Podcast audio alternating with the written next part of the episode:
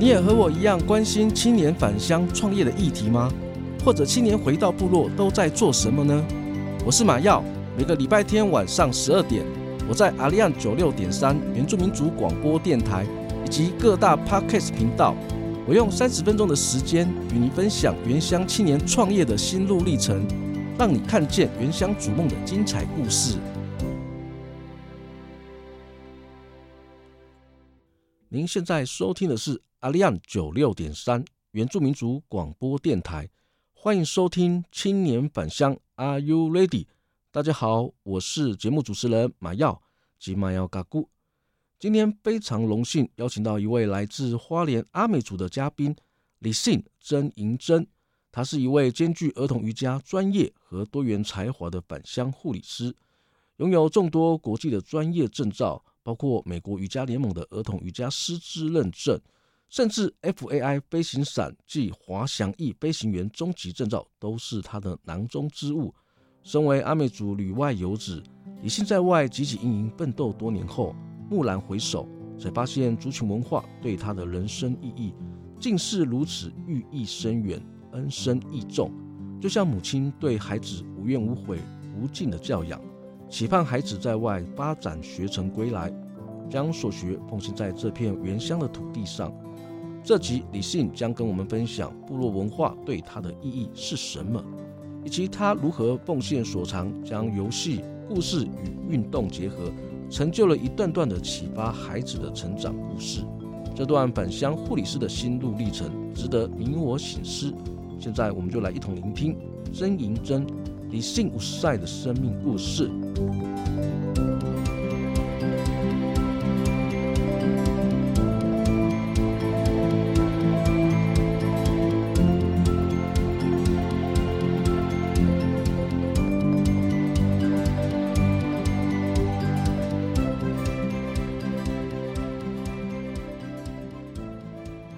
你好。吉利幸福塞公安安罗马国，我是来自花莲曼波语的故乡新城。主持人你好，李信您好，听众朋友大家好，李信您好，很开心您能够邀请您到我们的节目。在我们访谈之前，可以介绍一下您有关于在护理领域的专业背景以及工作经历吗？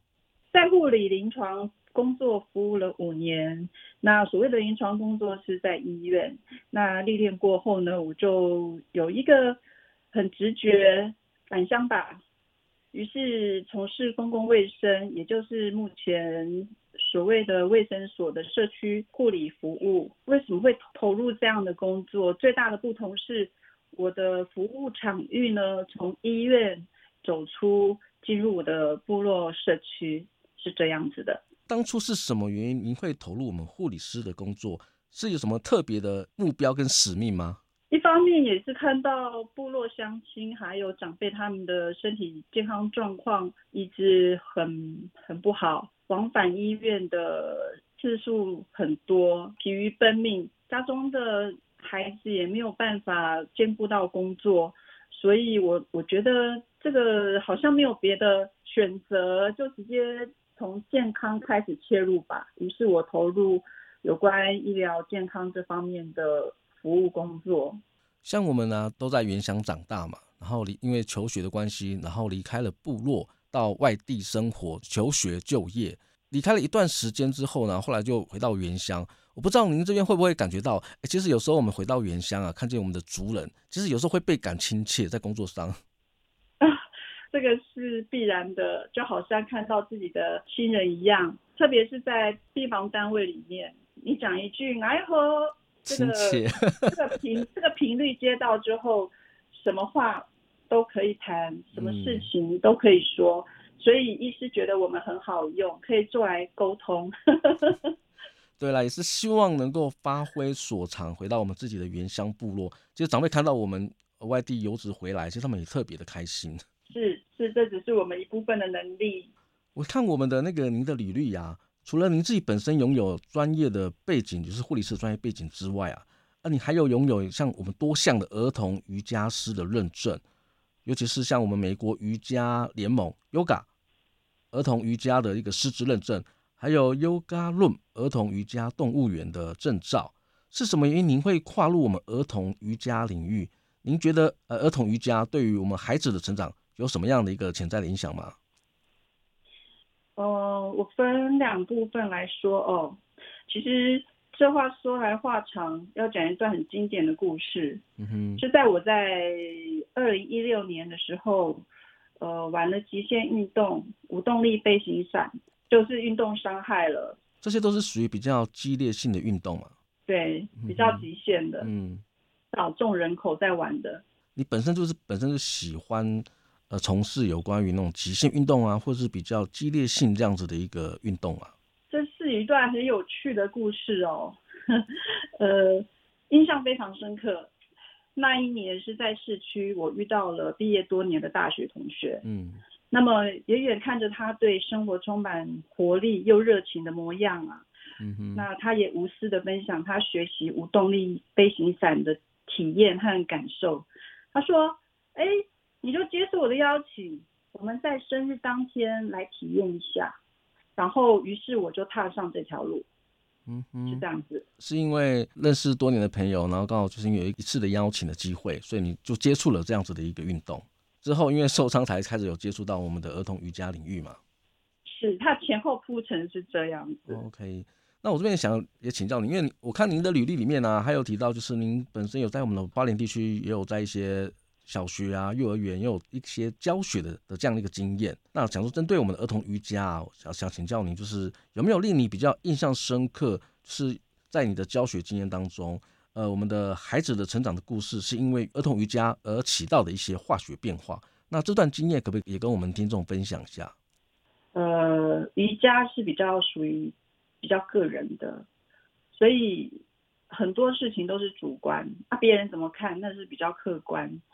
那在学校里面，在学校体制里面，真的很难得遇到像鹤冈阿美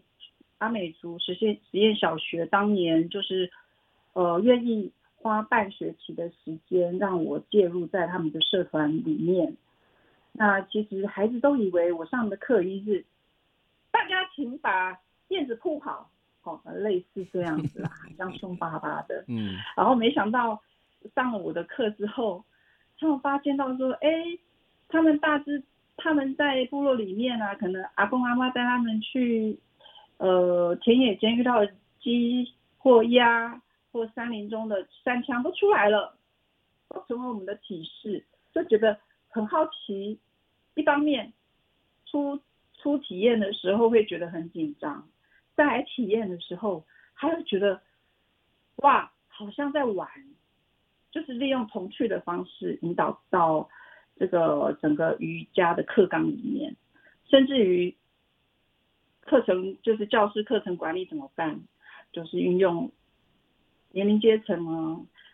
小一到小六，是小学校大，充其量二十位吧，很难管理，确实是很难管理。但要应用文化，用文化的一个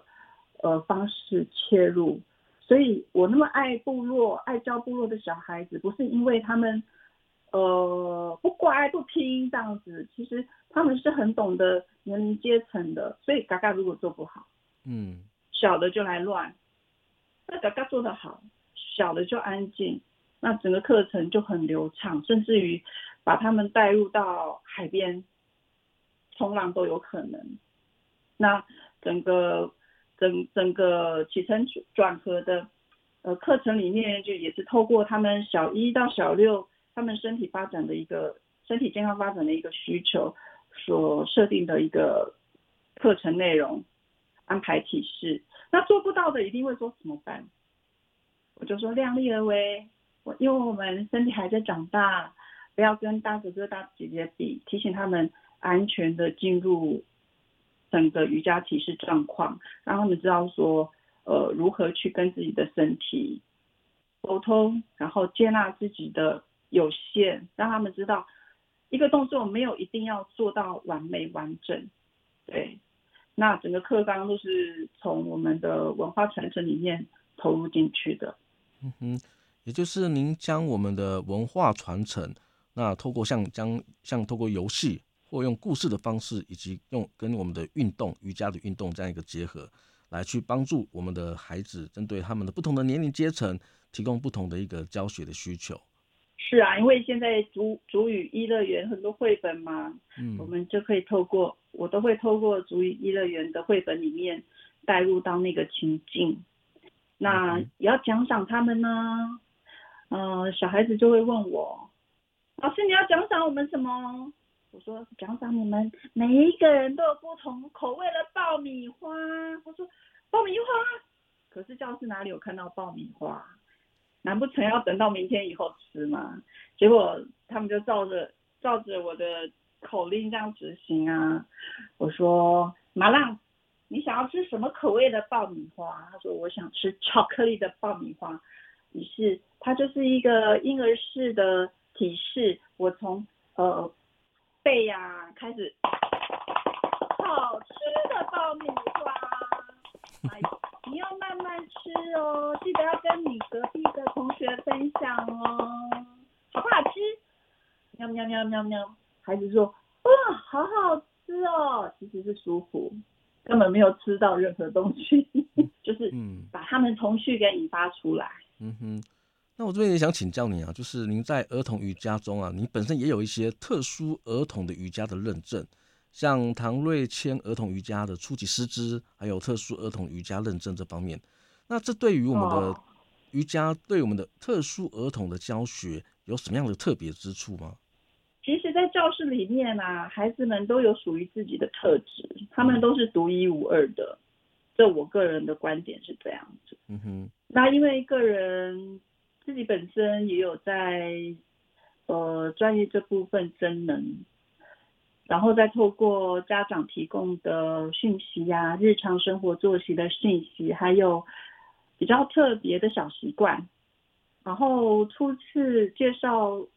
瑜伽教室的环境之后，我会从孩子身上观察到，就是有什么样的线索可以让我。引导他进入他进入整个瑜伽的核心，那其实其人家会觉得很奇怪，那特殊儿童如果特殊儿童瑜伽可以跟一般儿童瑜伽教学有什么不一样吗？可以一起上课吗？其实我觉得先不要给一般正所谓的正常儿童，让他们有一个习惯贴标签在别人身上。嗯哼。如果说给他贴标签，他就很不愿意跟特殊儿童在一起。一样，我们有手有脚，只是说个核心特质不一样。那呃，如果是这样子的话，我会分两种课程，一个是比较个个人的，然后另外一种是团体课程，就是一般儿童瑜伽课程这样编排。那也也能避开父母亲的疙瘩这样子。那在面对这些比较特殊的儿童的，呃，我们所谓的异常，对他们来讲是正常。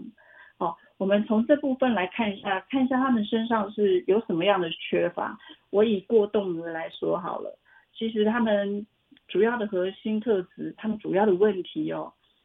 是来呃，多半我们看到的是自我控制的缺乏，再就是专注力。专注专注力的时间不够，会影响到隔壁同学。所以说，嗯，像这种状况哦，我不会觉得是一个很难带领的一个学生或班级，因为孩子是最棒的老师。怎么说？嗯、我只不过是用观察，老师是用观察他身上的一切变化去引导孩子如何安全的，然后。共同一起完成课堂上的规范，规范哦，嗯，一回生二回熟，他们就自己收垫子，老师根本不用收垫子，他们知道要如何照顾自己，上课前该做什么，下课后该做什么，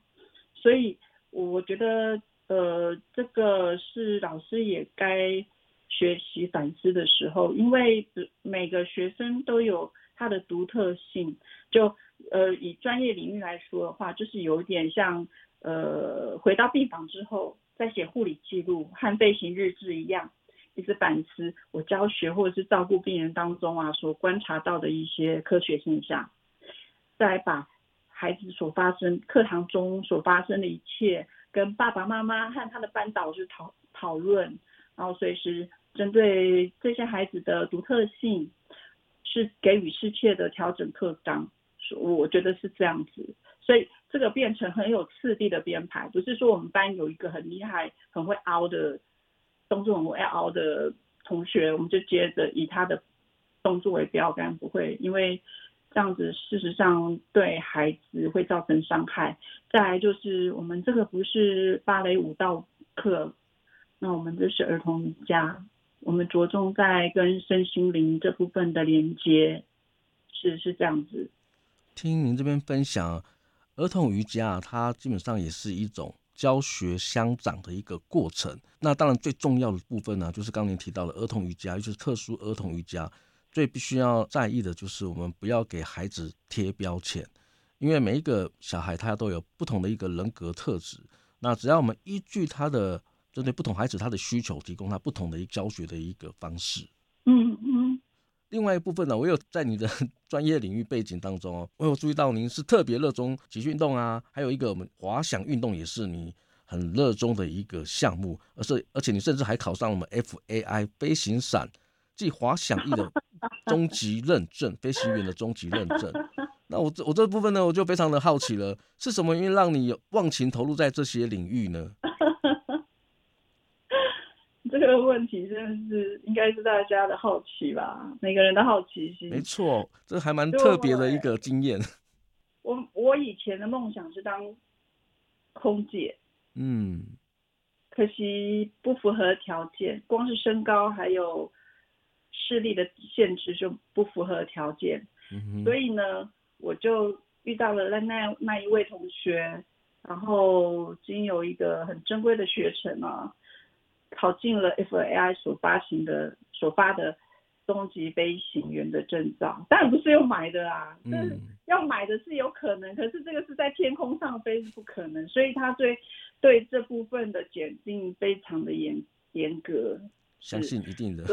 对对，那个掉下来就掉下来，我们不是虚拟的，是生命安全的问题，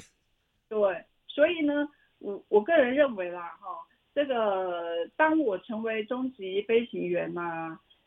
拿到这个证照资格之后，只不过是飞行的开始。那其实我在这当中啊，就像你提醒我的，呃，考上了这个证照，为我的生活带来什么样的改变？因为前面的老前辈他们都很无私的分享，甚至在我们要进行起。起飞的时候，他们都会告知，呃，应该是耳提面命的告诉告诉我们，三不在。这次如果起飞不成，拉掉，不要硬撑起飞出去，这样会造成下一次，呃，很惨痛的经验。这样子，那在这里，我觉得除了我学到他们无私的分享，还有。还有耳提面命的经验之外，还有就是，呃，如何在等风的时候学习松弛感。嗯，那感觉上好像很很松弛，事实上我们是随时准备起飞，然后按照我们飞行的 SOP 的流程呢，呃，准备升升空是这样子。哦，我听你这样的一个分享啊，其实我。我对于您的在学习这方面的一些经验啊，还有您的专业的背景啊，我觉得您是一个非常勇于挑战、一个非常积极进取、冒险的这样一个护理师。所以你参与、你学习了这么多啊，然后也参与这么多的一个这样的一个专业的一个学习，呃，专专业的一个技能，是什么原因你会有这样子的一个想法？这事情发生的很自然，很自然，因为。起初的专业，然后结合自己的护理医护专业，然后呃再切入回乡之后返乡之后切入我的呃跟文化传承相关的儿童瑜伽，呃主要是主语，对，我简易的主语带进去而已，我觉得很有意义。再来就是这些。这些历程都不是片，都不是片段的，我把它连接在一起，然后整合起来，去用我自己在天空上的视野看到我自己的原乡。其实我的原乡在太巴塱，嗯哼，所以我过去飞行经验，除了在湖里虎啸山庄飞之外，就是回来营地飞行。我甚至可以飞飞到看到我另外一边的呃另外一个山脉，看到呃那个叫新社嘛，应该说封冰了哈，封冰那里的那一头的海岸，我就觉得哇，我的视野真小，只能说呃要感谢感谢这一切天地万物对我的接纳和包容，让我有机会把这一切连连接在一起，是这样子。所以这个好像不是我自己该得来的，因为这种样这种的体验，并不是每一个人都会有的。嗯哼，对，所以是很开心的分享。我觉得这是一个很棒的经验呢，从空中看见自己的家乡这片土地，然后脚踩在地上，接触到我们的部落的长辈。接触到我们的小孩，体验到我们家乡的人亲土亲的这样子的一个感觉，然后你也把你自己过去所学的经验，像瑜伽啦、护理师啊，还有一些像呃有关于那个空中飞行伞的这样一个观察环境、等待出发这样的一个心境，运用在你的工作上面。我想寻找我是谁，然后看看自己文化存在的价值在哪里，然后呃照顾我身边的人。然后能够跟呃部落里面愿意愿意跟我们一起完成健康健康照护的族人呢，除了照顾好自己之外，也照顾好家庭。那再往外扩扩大，就是照顾好我们整个部落的族，就是部落的族人，让离乡背井的孩子不要再担心我们的我们的爸妈在。部落里面健康状况如何，生活如何，是这样子。嗯哼，也是因为你有这样的一个心啊，就是回馈，就是回馈自己的家乡，回馈自己的部落文化，对文化或者是自己身为原住民有这样的一个心，才有办法，就是你不断在每个工作的当下，都将这个心放在你的心里，然后也落实在我们的部落族人身上。那因为刚好我们这个节目啊，就是希望。制作这个节目啊，就是希望我们返为我们的返乡青年找到一条回家的路。就您目前的一个非常丰富的一个返乡的经验啊，您会给予我们返乡青年什么样的一个建议或鼓励的话吗？呃，我喜欢署命的一首歌，歌词内容是说：不要放弃自己，生命不会重来。我拿这句话来提醒我们返我们想要返乡的青年，要有这样的心，有一群部落的人在等着我们回回乡，我们一起加油。嗯，一起加油。苏米恩呢，也是我非常喜欢的一个歌手，因为他所做的每一件事情呢，其实也是我一个学习的一个对象。非常感谢呢，李信今天的一个分享，他也给我们了很多有关于想要返乡的这些青年啊。即使你不管你在外面工作，学习到了很多的各项技能，把家放在心上，永远记得自己是身为原住民的族人，我们必须要把自己所学在外面所学的专长回馈到我们的乡故乡，回馈到我们自己的族人的身上，才不愧自己是一个原住民这样的一个身份。文化传承是我们非常重要的一个责任。非常感谢大家的收听，今天这一集呢，我们就先录到这里。如果你喜欢我们的节目，欢迎您到各大 Podcast 频道按下订阅，或加入青年返乡 Are You Ready 的粉丝专业，按赞留言分享你的观点。再次感谢你的收听，我们下周见，拜拜，拜拜。